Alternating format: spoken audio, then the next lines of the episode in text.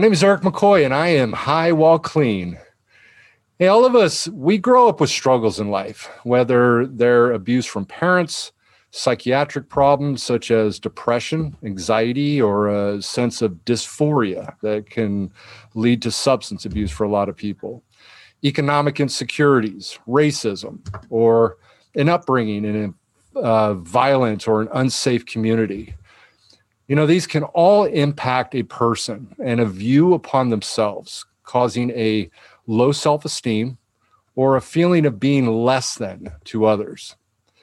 You know, as I made a decision to open my life for the world to see in pain, failure, and misery are the stepping stones to success, my struggles stemmed from a strong desire for independence that led me into a counterculture world of hippies a depression that seemed to be solved, at least temporarily, with alcohol and drugs, and a very low self esteem that spiraled me into a world that I had no confidence or little care for myself or others. My pursuit in fighting the stigma of substance abuse is going to be a long uphill battle. But with the real life stories like my guest today, who is a courageous warrior and other guests that I've had from prior episodes and future episodes that I consider my brothers and sisters in arms. We will make an impact, and I am convinced of this. There is nothing, and I want everyone listening to understand that I am no better than anyone else. The only difference is that I may have a bit of knowledge that others haven't learned yet because of my life experience. My guests will have bits of knowledge that I haven't learned yet because of their life experience. And as I've said before, I am a teacher and I am a student. This podcast is for all of those teachers, but will never be helpful to those that aren't students as well. My guest today, Dre, will be relatable to some as he grew up with parents who abused drugs he lost someone close as a result of a lifestyle involved in the drug world and has dealt with issues that less than 1% of the population in the United States have at least identified with, which is basically the best estimate because many have not disclosed this. Misunderstood by most, including many who have gone through this, Dre, a man who was born a woman, constantly struggles with the ability to love himself, battles with depression and anxiety, and has been diagnosed with PTSD as a result of childhood trauma. Dre, I want to thank you so much for coming on the show today and helping to fight the stigma. You know, as misinformation runs rampant about substance abuse, trauma, and transgenders, as we live in a society of ignorance. So I'm very excited to have you on the show today because some of this hits home for me, in which we had talked about, as I also have a son who was born a female, and I had an opportunity to watch that transition. My son also grew up with a father addicted to drugs, also. That was me. And so I want to welcome you and I want to thank you very much for coming on the show today. Thank you, man. I'm so excited. Thanks for having me. You know, I want to start real quick, and I was thinking a lot about this. So before the DSM 5 came about, which is the Diagnostic and Statistical Mantle, uh, Manual of Mental Disorders, we had the DSM 4, which identified a gender identity disorder.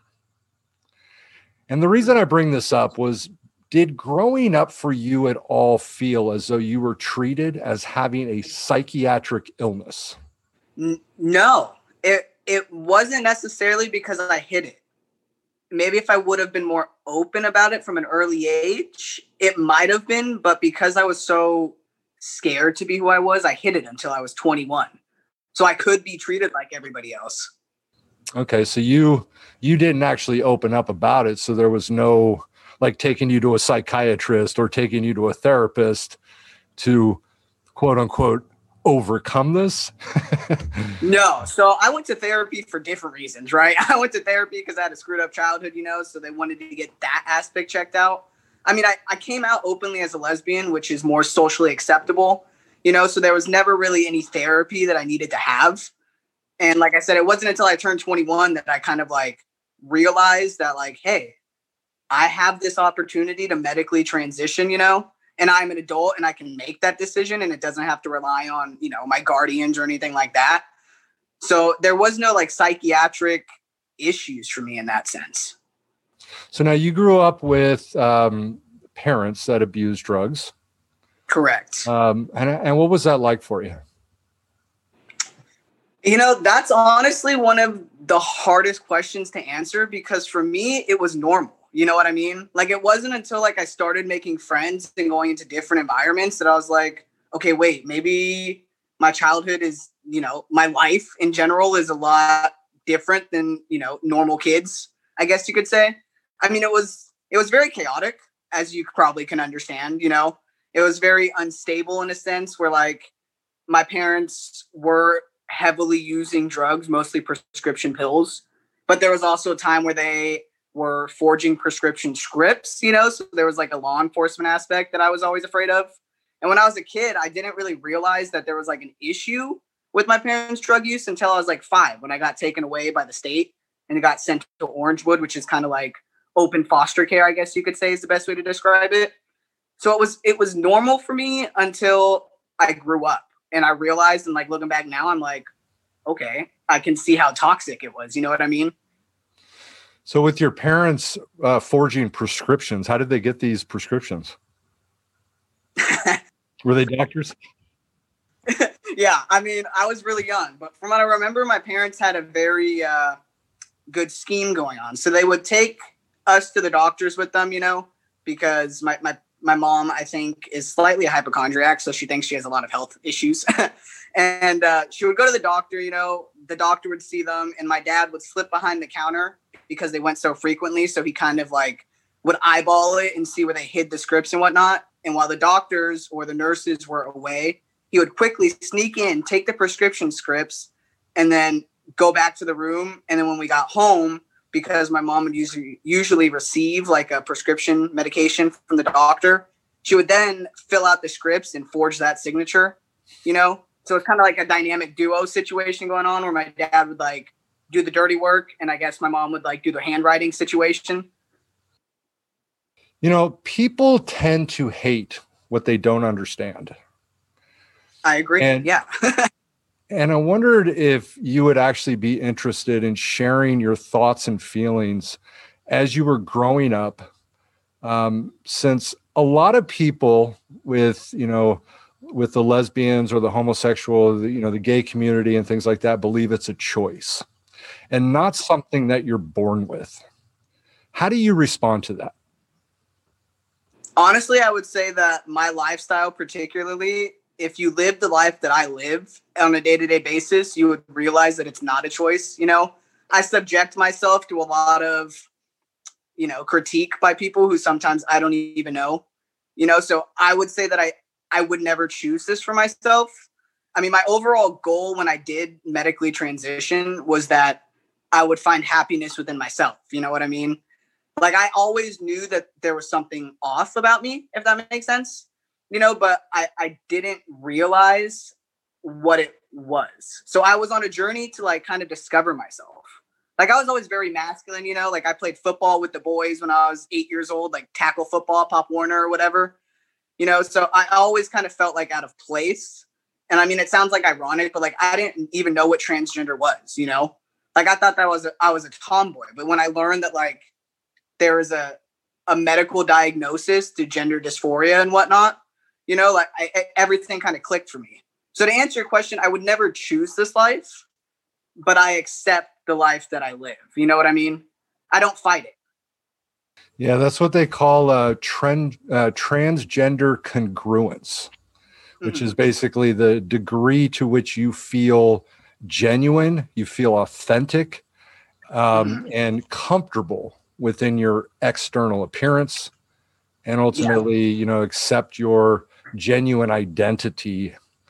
And um, and you know when i was saying this stuff in the beginning i i didn't really want to imply the fact of it being a psychiatric condition because obviously you know the dsm-5 changed that you know diagnosis to uh, gender dysphoria. So your parents now live in florida. Correct. Correct. And what is the relationship like with them now? And i understand that they are clean and sober today. They have. So my parents when they were on drugs you know there wasn't there was a relationship that I was trying to have that I couldn't have reciprocated because of their disease. You know what I mean? Like there was a level of parenthood, I guess you could say, that I needed in my life that I couldn't get. So I kind of kept my distance to protect myself, you know? But now, I mean, my parents have been sober for four years, you know? So my relationship with them, I, I was concerned when I came out as transgender, you know, that they weren't going to accept it, you know, because my mom always said like being a lesbian is one thing, but picturing her daughter with facial hair one day kind of like tripped her out a little bit, you know. So I had a concern that like it would ruin our relationship, but it's actually blossomed. Like I have a great relationship with my parents. I talk to them on a daily basis. You know, like we're very open with each other, and they've kind of like I realize now that they were sick. You know what I mean? Like I, I had my brother. I don't know. Like you mentioned, like I had my brother who was a drug addict, so I kind of understood it in a different level when he became addicted to drugs, you know, that it wasn't a choice. So I, I, respect our relationship now. It's what I wanted back when I was a kid, but I couldn't get. You know what I mean? Yeah. And I think you have, going to your brother for a second, you know, I think you have a great story in terms of the the dangers of the world in in drugs. Mm-hmm. What happened what happened to your brother? So there's only so much that I can say because it still is an open case. But my brother, he got a football injury, like most people. He went to a doctor, got prescribed a bunch of painkillers. He ended up getting addicted to those painkillers in high school. And from there, you know, like he's he went from I think Vicodin to like Xanax to taking like six Xanax at a time and blacking out. And I think it got to a point where it wasn't enough for him, you know, like he wanted to get a different high. And I went to Europe for two months after, or not two months, for two weeks after I graduated high school. And when I came back, when I left, he was addicted to Xanax. When I came back, he was smoking heroin. So I don't know what happened in that two week time span, but I it was kind of like it was a shock, you know, because I was like, you know, we smoke weed every day, like that's one thing. Taking Xanax is one thing, but now like doing heroin, like that's a whole bigger scare, you know?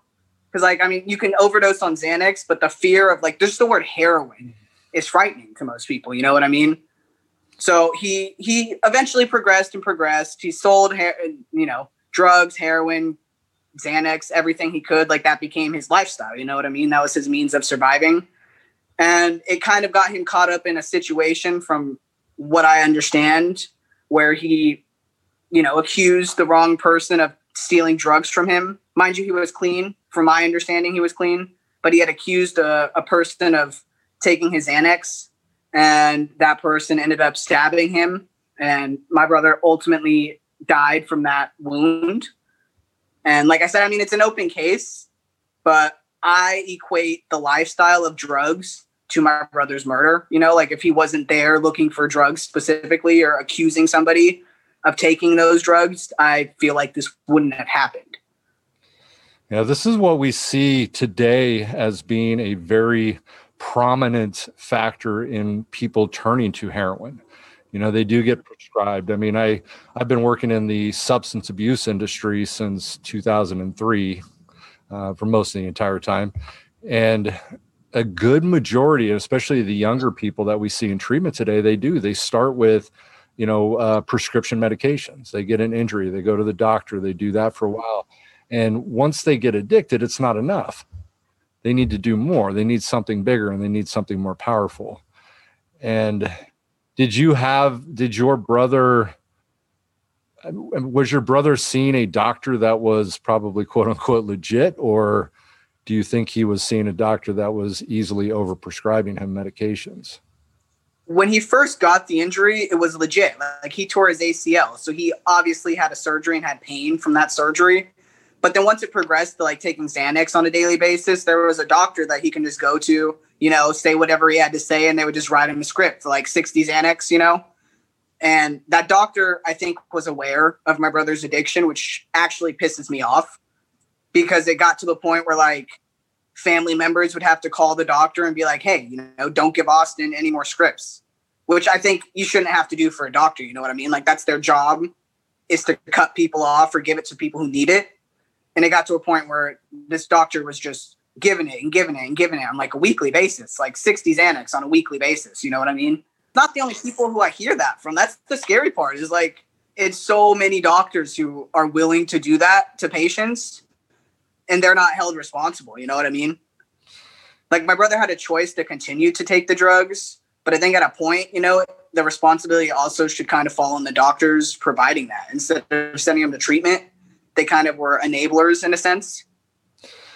Yeah, I had, you know, Jody Barber, and yeah, of course, I had um, actually have a, a video of this where I had set an appointment with the doctor that her son had seen mm-hmm. that was originally um, had gotten hooked on all these different medications that he was prescribing mm-hmm. and i had set an appointment up and met with him and within my second maybe my third visit i had four different types of medications one of them i had three separate prescriptions three prescriptions of adderall written in one day 50 oh milligram gosh. tablets and meth was my drug of choice and I did this to see how easy it was to mm.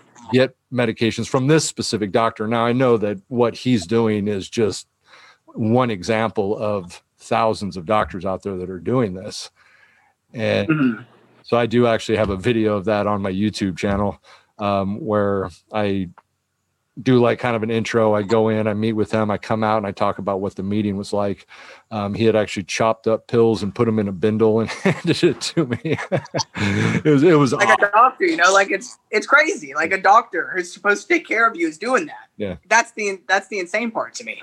If you go onto the American Medical Board's website, you mm-hmm. can actually find all kinds of doctors that have actually been convicted of felonies that still are able to practice medicine. There's a lot of them that are on probation that have been on probation numerous times and they're still able to practice medicine. That doctor that that uh, Jared jo- Jody's son had gone to see had been on probation um, three or four different times, and he's still able to practice medicine. And you would think that they would revoke the license, you know? I don't really understand that in the state of California where that, you know, what what what is it that they have to do to lose their license? You know, that's I would I would say a death should be, you know, multiple deaths I heard especially especially from Jody's case. It's multiple deaths from that one doctor. Well, there was one doctor in Los Angeles, a lady who had been prescribing Opana to a bunch of Jared's friends, from my understanding and she actually uh, later had been convicted. She's serving a life term in prison. I went to high school with three kids who knew Jared, who are siblings of friends of Jared, who all passed away, who I grew up with. You know what I mean? Like three people affected at least in one high school whose siblings died from that doctor. Yeah. So you grew up in Orange County then? Yeah, exactly. I went to school with uh, Jody's other kid, Bart uh, Blake. Okay. So I, am I'm, I'm very fond of the family. Actually, Jody actually kind of helped my brother get into a few treatment programs when he was going through his addiction. So I have a lot of respect for Jody. She's an amazing lady. Yes, she is. Uh, she's done a lot for me. I've had her on my podcast. Um, she's one of those people that, you know, I'll I'll ask her if she would, you know, do a presentation for clients or for uh, the students at the school that I teach for, and she's always there. She's ready. She's willing to do whatever you know to help. She's an amazing lady. Yeah, I love I love her. yeah. Now you had mentioned that you had a lot of abuse as a child. What was what was some of the things that you had had to go through as a child? So when I say abuse, a lot of people assume that I was like physically abused. You know what I mean? But a lot of my abuse came from like mental and psychological abuse, you know? Which like, like just as bad. Yeah. If not, sometimes I think it's worse. Like those scars of getting beat will go away, you know, but like the mental things that I kind of endured or seen growing up kind of I've realized now they stuck with me, which is why my doctor diagnosed me with PTSD. Like there were a lot of things in my childhood, like for example, the first memory I have of a kid as a kid was my dad taking a needle to his arm and drawing blood because he used to be an EMT, you know? So he had a lot of those needles when he was doing his drugs and like shooting a syringe, sticking in his arm, put the blood out and then squirt into the sink. And he wanted us for some reason to see that. And I don't remember what his logic was for it, but he, he wanted us to see how to extract blood from your body, you know? Like that's something that I didn't realize would like affect me a lot. But like it's like little things like that, you know, like having somebody overdose in my house when I was a kid and like my dad trying to save them or one of my dad's friends shooting my dog up with heroin and then shooting him up with meth because my dog died, you know? Like trying to bring him back. Like just weird things that I don't think anybody should ever witness. Yeah, emotional abuse can be very, very traumatic. You should ask your dad now that he's clean and sober, what was the point? yeah, no, I'm genuinely curious. I'm like, I, I don't understand, you know? And maybe that's why I have a fear of needles now, you know, but like, yeah, it, it just makes me like genuinely like want to throw up when I think about it. Cause it's nothing that I would, if I ever had children, it's something that I would never want to do, you know? I just don't understand the rationale of it. Now you had brought up in the uh, email, I think that you had sent about low self esteem and working to mm-hmm. become comfortable. Where are you at with that? I would say if you would have asked me three months ago, I would say that I was probably at a point in my life where I was probably the most depressed I had ever been. You know, like I, I have the financial stability, you know, I have a beautiful wife. I got a home that's mine. Everything that I have in my life, I've given to myself. But there was, it, it was just like, I wasn't happy, you know? Like I, I, like I mentioned to you, like I've smoked weed for like the last 10 years of my life. And when I first started smoking weed, it wasn't to like numb myself, you know, like a lot of people I think think weed is very underrated, you know, like it's not a drug because it's legal. But it got to a point where I was like smoking so much weed to where I would numb myself and like get so high where I just would be somewhere else out of my body. And that's why I sought therapy, you know. I was like, I, I can't keep living like this. Like I was having panic attacks every day, multiple times a day. Like it wasn't a way that I wanted to live my life.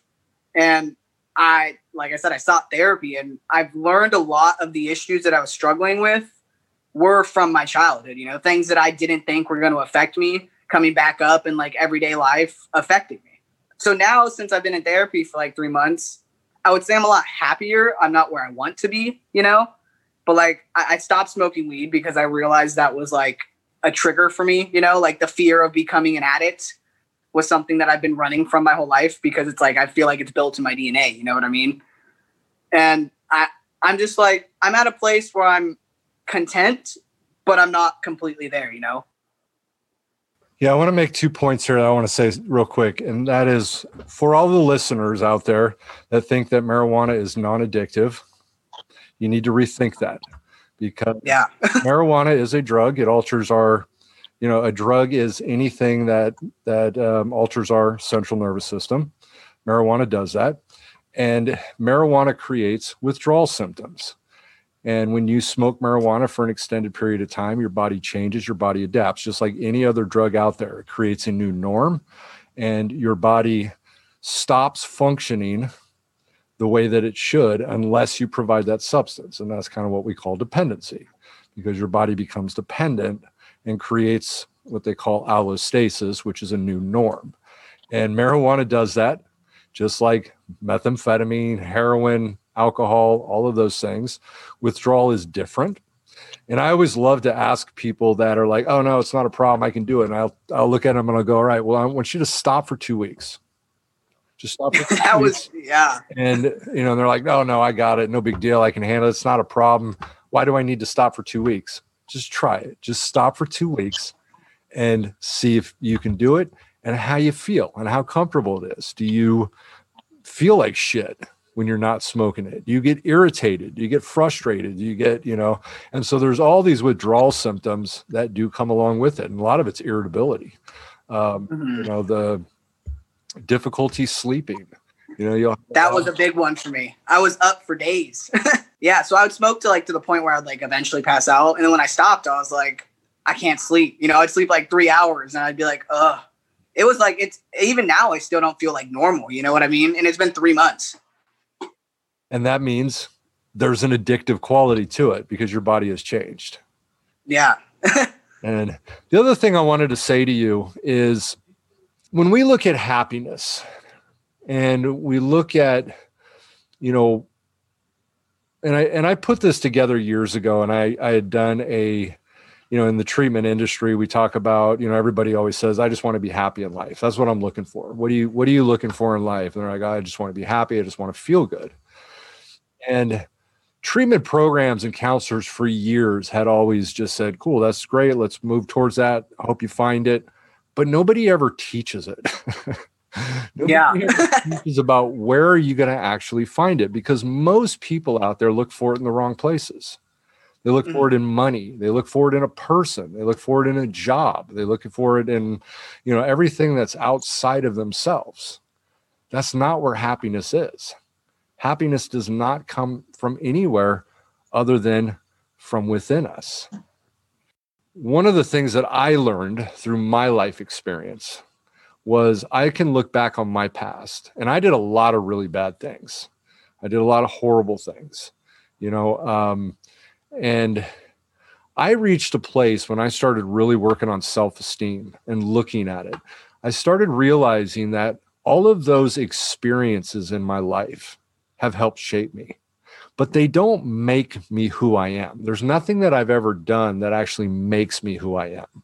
So I'm not my actions, I'm the one that has done those. But I realized that all of the experiences, the good things, the bad things, you know, the the um, you know what you could define as horrible things maybe that you had to experience have helped shape you and i got to a place to where i realized that okay this stuff helped shape me. And as I worked on my self esteem, I love who I am today. I love who I am today. And so that's what we call transforming our past. You know, so we can take all of the horrible, painful experiences and we can reframe them into something that becomes helpful, useful lessons that you may have learned you know the abuse uh, emotional abuse and things that you have dealt with in your life can be great lessons for you. Mm-hmm. you know you're a survivor. You know you had and and the survivor concept brings a lot of amazing qualities with it. Mm-hmm. courage you know. I mean you're able to stand tall your head held high. You're able to come on here on this podcast and share your story. That's courageous. That's courage. That's you know um, i'm assuming in the sense that you know i want to share my story because i'm sure that other people can possibly relate to what you are going through have gone through. There's a lot of people out there that you know as i had mentioned statistical information it's a very small percentage but i guarantee the number's bigger than that. Oh i'm sure now yeah. And just like you had mentioned i mean you grew up and you sh- you hid it from from everybody. You know you weren't yourself. You pretended to be something maybe that you were not. And that's a horrible way to grow up. Yeah. You know to to try and be somebody that you aren't. And i learned i learned in my life that even as a counselor and i've said this before i think on a podcast was when i started counseling I had this image in my head of what a counselor was supposed to be like. And I'd stand up and I'd, you know, talk in a certain way. And I was this, but I wasn't me. Mm. And you're decided, playing a part. yeah. I decided one day that, you know what, like, fuck it. I'm just going to be myself, you know? And yeah. you know what? Life got so much easier. Mm. And it was like, man, counseling became, you know, a secondhand nature in a sense. So it wasn't, you know, fighting this concept of like, I'm just going to be me. I'm going to be me. This is me. Love me or hate me. But this is what uh, you. Yeah. I am what I am, you know? Absolutely. And that's funny you mentioned Survivor because for the longest time up until recently, I looked at myself as a victim. You know what I mean? So I allowed myself to be a victim of circumstances that were out of my control and I let that dictate a lot of choices I made in life. You know, a lot of people that I felt like I had to please. And it, it caused a lot of depression and anxiety. And it wasn't until I started looking at it like maybe a year ago that I I realized that there's nothing in my past that I would change, you know. Even the loss of my brother, it taught me a lesson, you know what I mean? It taught me to appreciate time. You know, before he passed away, I did everything I could to help him, you know. And one of the last things he said to me was that he appreciated me always having his back, you know. And if I would have done anything different in my life, maybe that wouldn't have been the case, you know. Maybe I wouldn't have been there, been able to be there for him. Or, you know, like if I never transitioned and I just lived as a woman to please everybody, like maybe I wouldn't be here. You know what I mean? Like I, I realized that I needed to do stuff for me because at the end of the day, I'm the one who has to deal with it, not everybody else. And it was very freeing, you know, realizing that like like you said, like this is me. I'm not gonna play a part. You know, I am who I am, and if you don't like it, well fuck off, you know? Like I don't need you around. And I got by doing that a lot of toxic people or toxic energy out of my life and I think that's contributed a lot to like the the freedom I feel, you know, like the happiness journey that I'm on. Because I don't think happiness is like, you know, you wake up one day and you're like, yeah, I made it, I'm happy. You know what I mean? It's kind of like a journey. Like you're on a journey to find happiness. It just doesn't. It just doesn't appear. You can't wake up in the morning and say, "I'm just going to be happy today." Yeah, because nine times out of ten, something's going to go fucked up, you know, and you're going to be like, "Oh, well, I'm not happy today. Maybe tomorrow." you know one of the greatest steps that you can look at is appreciation you know mm-hmm. appreciation the strongest outbound form of love the idea of giving of everything and asking for nothing mm-hmm. when you're when you look at appreciation and you look at everything that you have you look at you know i have you have a house you've got mm-hmm. a wife you've probably got a car you've yep you know there's a lot of things that you have and when i start looking at that that makes me feel good. Mm-hmm. You know, instead of so many people out there like to say, I, you know, I wish I had this, I could have had that, you know, and all the woulda, coulda, shouldas in life. But that's not real. That's not reality. We live in the real world. And so I appreciate those things that I have. Mm-hmm. And I think you can make anything happen. I mean, if you put, there's nothing in life that can really stop you, you know? like I like like if you're addicted to drugs and you want to be sober, like there are steps that you can take. It's not going to be easy, you know, but there are ways to get to where you want to go. You know what I mean? And sometimes you gotta. It takes a while. Sometimes you learn the hard way, but eventually, if you just keep working at it, you'll get there. You know what I mean? And I learned that. You know, I'm like I said, I have everything that I could ever want. I could care less about being rich. I could care less about any of that. You know, at the end of the day, everything in this home I bought and I couldn't be more happy about it. That's all I've ever wanted, you know?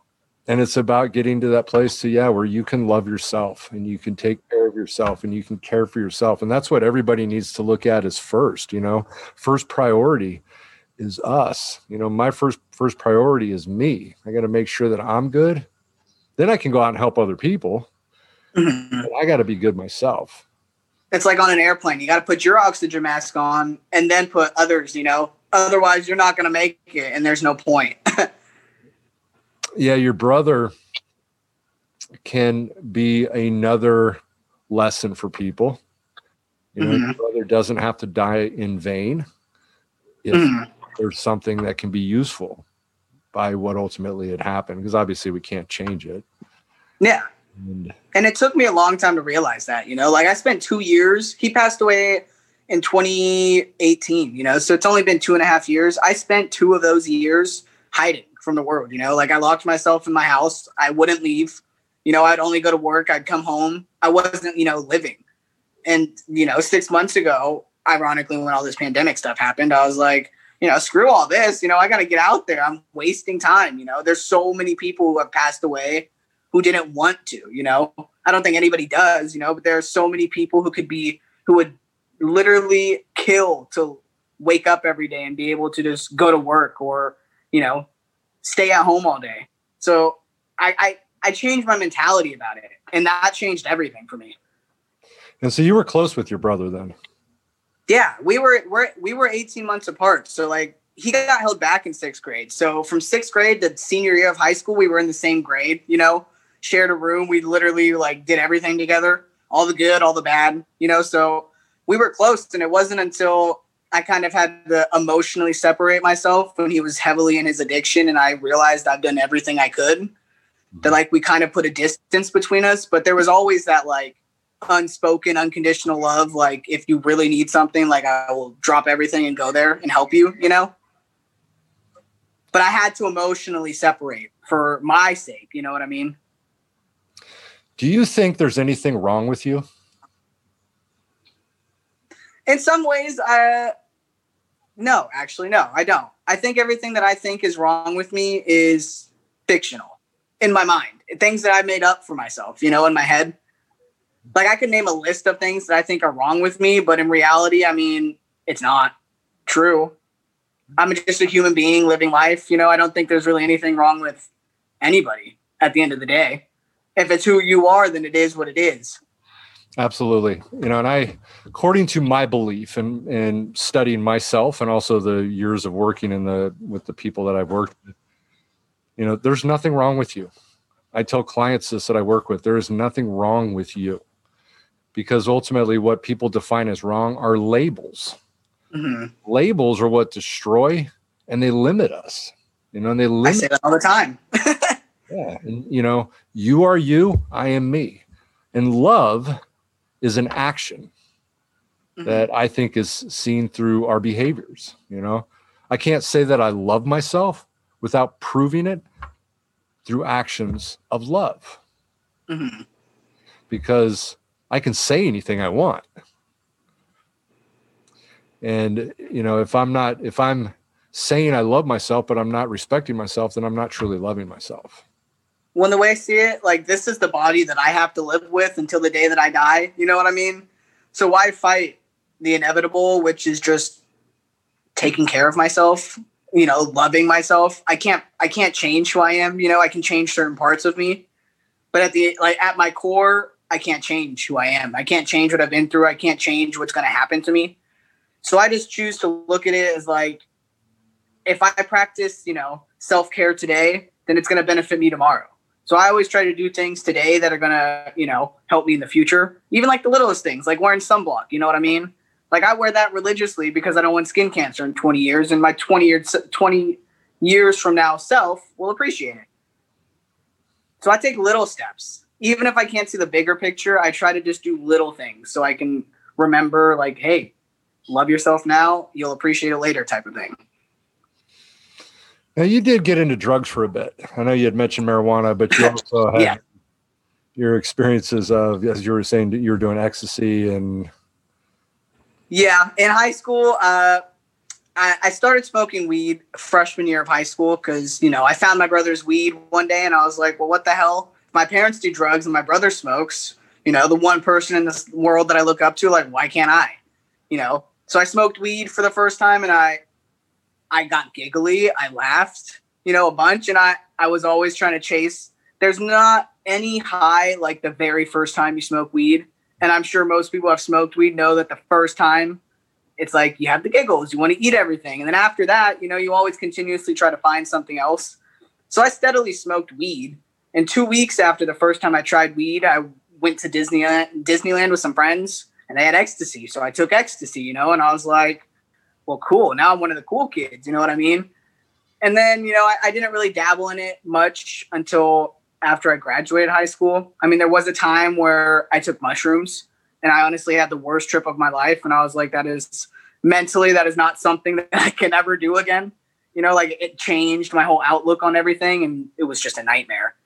And then after high school, you know, I, I, I think I started realizing more like I wasn't comfortable in my body and like there were opportunities for me to like go on party buses with a group of friends who all took ecstasy and i did that probably solid for like a month straight doing it every single day you know?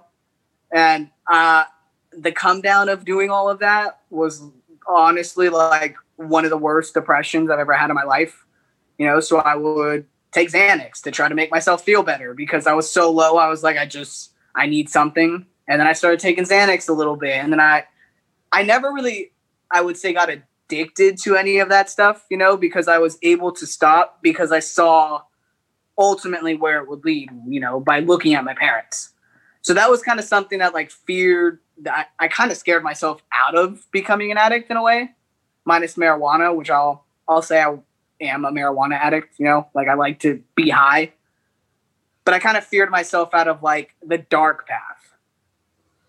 Do you think your parents had any impact on that? The drugs? On your decision to not go down the insanity of addiction?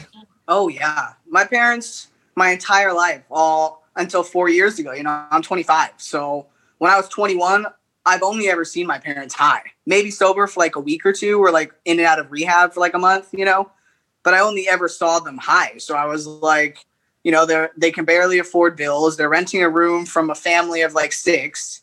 You know, I, I looked and I was like, that's no way that I want to be.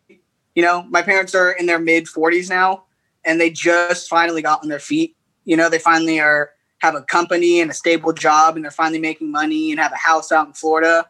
And it's kind of bizarre for me to see all that because I'm like, I had that before they did. You know, it's a li- it's a little backwards in my mind. It's hard to wrap my head around it sometimes. Well, that's where your parents helped you out tremendously. Yeah, I thank them honestly. Like my mom, like I said, they've apologized for all that they've done, and I've accepted that apology. And I told her if they wouldn't have done that, I wouldn't have gone to the good school that I went to and I wouldn't have gotten a college degree and I maybe wouldn't have met my wife and I wouldn't want all these things that I have, you know? So, like you kind of said to tie it all back, you know, I, I look at it as appreciation. Like I didn't understand it then, but I understand it now. And if it were me, maybe I would have done the same thing, you know, because they were sick. I can't put them, I can't hold them guilty for that. Yeah. Once you continue with the blame as you had kind of brought up before that you're you were all about blame you had all your alibis it's not my fault you'll never grow in that process you know mm. um, responsibility is the cornerstone of freedom in a lot of ways so if you want to take control over your life that's where self-responsibility comes into play mm-hmm. and I spent a lot of years in that blame thing. and once I realized, you know, for myself that that um, I'm the one that makes choices. Choice is the father of freedom. And so once mm-hmm. I can remove all the alibis, all the blaming, that's when I'm going to find freedom in life. Nobody can nobody has the ability to control me today. Nobody has the ability to impact my feelings. No, you know, I have I can you know personal power is you know the the ability to i can think for myself i can hold my own beliefs my own values my own morals my own standards and not allowing other people to influence that yeah i i i blamed my parents for a lot of the shit that i did and that my brothers did for a long time you know and i realized that it's it leads to nowhere. Like you said, it's kind of like just a dark hole where you just will continuously find reasons to blame other people when you can just sit back and be like, maybe it wasn't my fault, but try to see the other side. You know what I mean? And when I did that, I mean, I, I, I forgive them. I won't forget what happened, but like I keep saying, it's made me who I am, so I appreciate it to an extent. It's very freeing, honestly. I love it. Just being my own person, it's great. Yeah. How long have you been married now? I've been with my wife for six years, married for three. So she saw me before the hormones and then stayed with me still. So like I'm baffled. I'm I'm surprised every day. I'm like, wow. So that's a question I was going to ask. That's actually an interesting question. So do you, how do you identify yourself as a you just a heterosexual male? You know, we've had a debate. When I talk to people who didn't know me as a woman, I will identify myself as straight so I don't have to explain myself, you know? Because that's one of the things that I hate doing the most is having to try to explain to somebody my situation. But for people who knew me previously, like my family and stuff, like I just tell them, you know, I'm I'm gay because I mean, at the end of the day, I personally choose not to deny my biology. You know, I know that I am a woman who's living life as a man, and it's a glorious thing that I have the ability to do that. But I still don't forget about that part of me. You know, a lot of, I feel like a lot of people choose to, you know, kind of wipe away that past. But I think that past is kind of made me who I am. so I identify myself as to you, I would say, if I didn't know you until now, I would say that I'm a straight male. Mm-hmm. I guess would be the best way to put it, just so I don't have to get a bunch of questions. Absolutely, like like like me asking you. but yeah, see, I don't mind. See, because a lot of people, it's very. I, I forget that it's taboo for a lot of people because I live it every day, so it's not weird for me.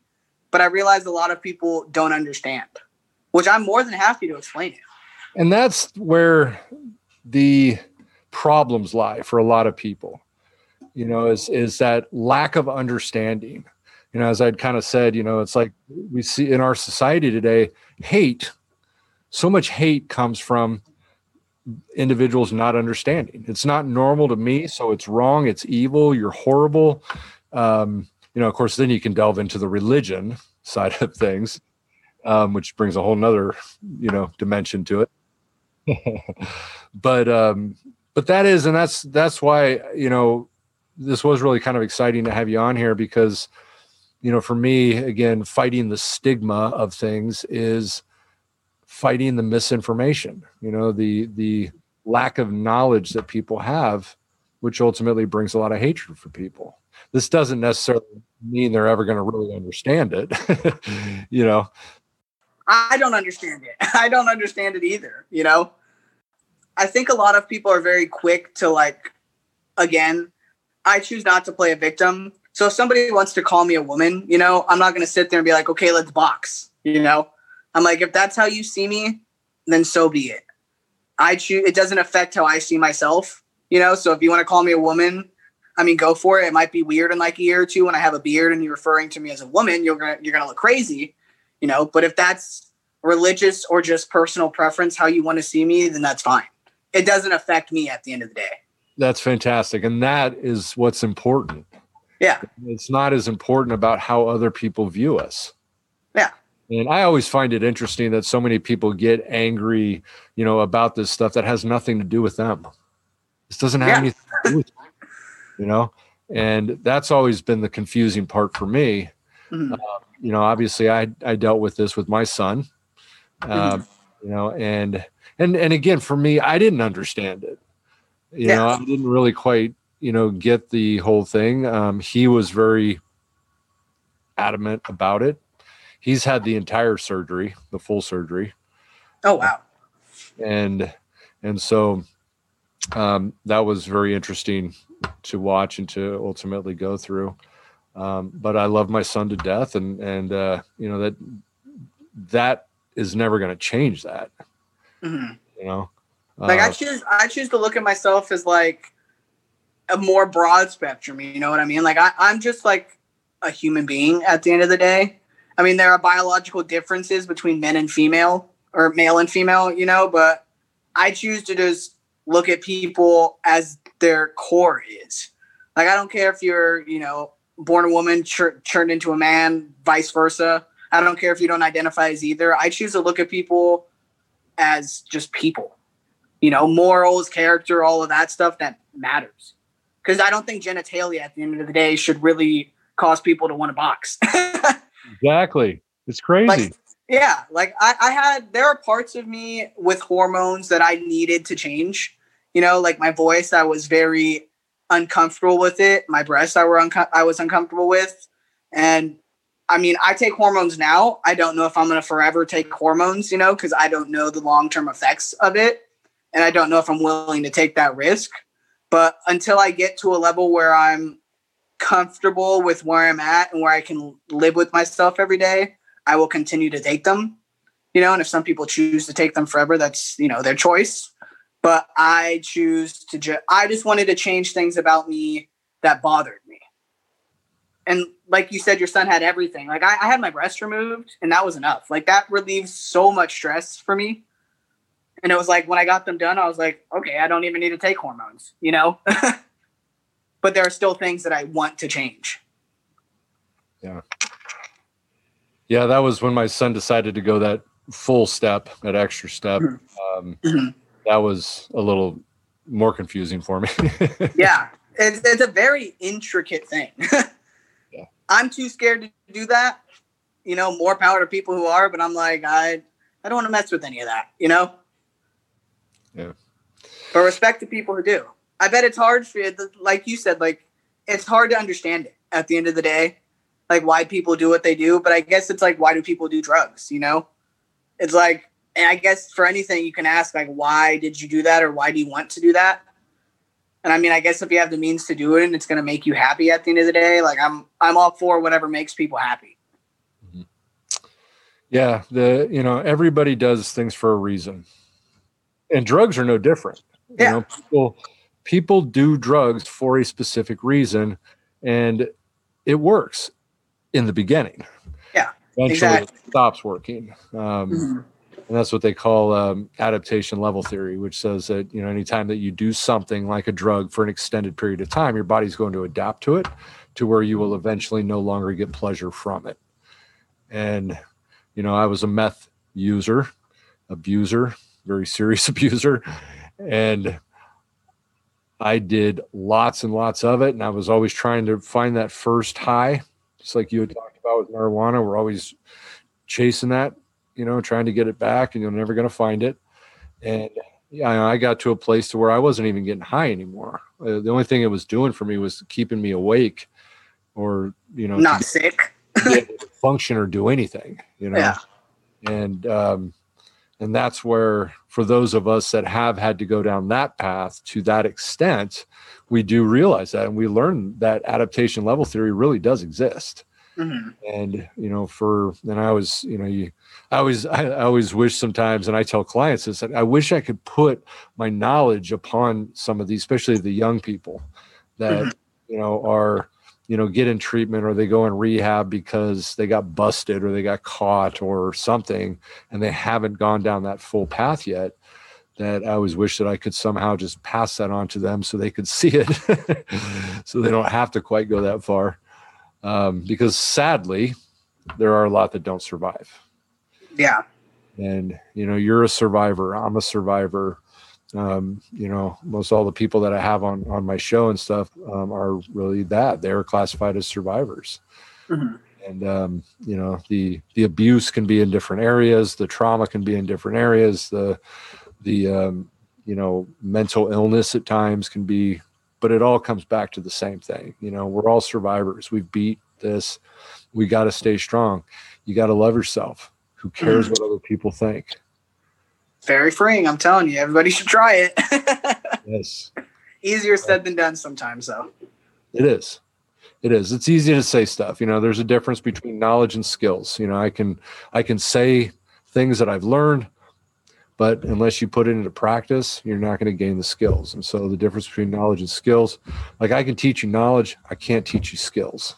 Yeah, exactly. It's like when they put somebody in rehab. I heard it numerous times with my brother. Like, you have to make that choice to go yourself. You can't be forced into it. You know, if you're forced into doing something against your own will, then it's not going to work. It's once you accept the fact that, like, hey, I want this for myself, that it starts to, you know, take off. So I want to ask, and I always ask everybody on this: Is there anything that I haven't brought up or haven't said that you would like to mention or talk about, or if you have any knowledge you want to give some people out there, I'd like to give you the floor for a second. I mean, I would. I'm a very big ad- advocate for therapy, so I, I think everybody should have a third party that they talk to. You know, whether it's, I think there's a different level of communication between a stranger, you know, and somebody who's close to you. I think it's very important for people to reach out before they get to a place where they're so far down into depression or anxiety where they want to use or they want to hurt themselves.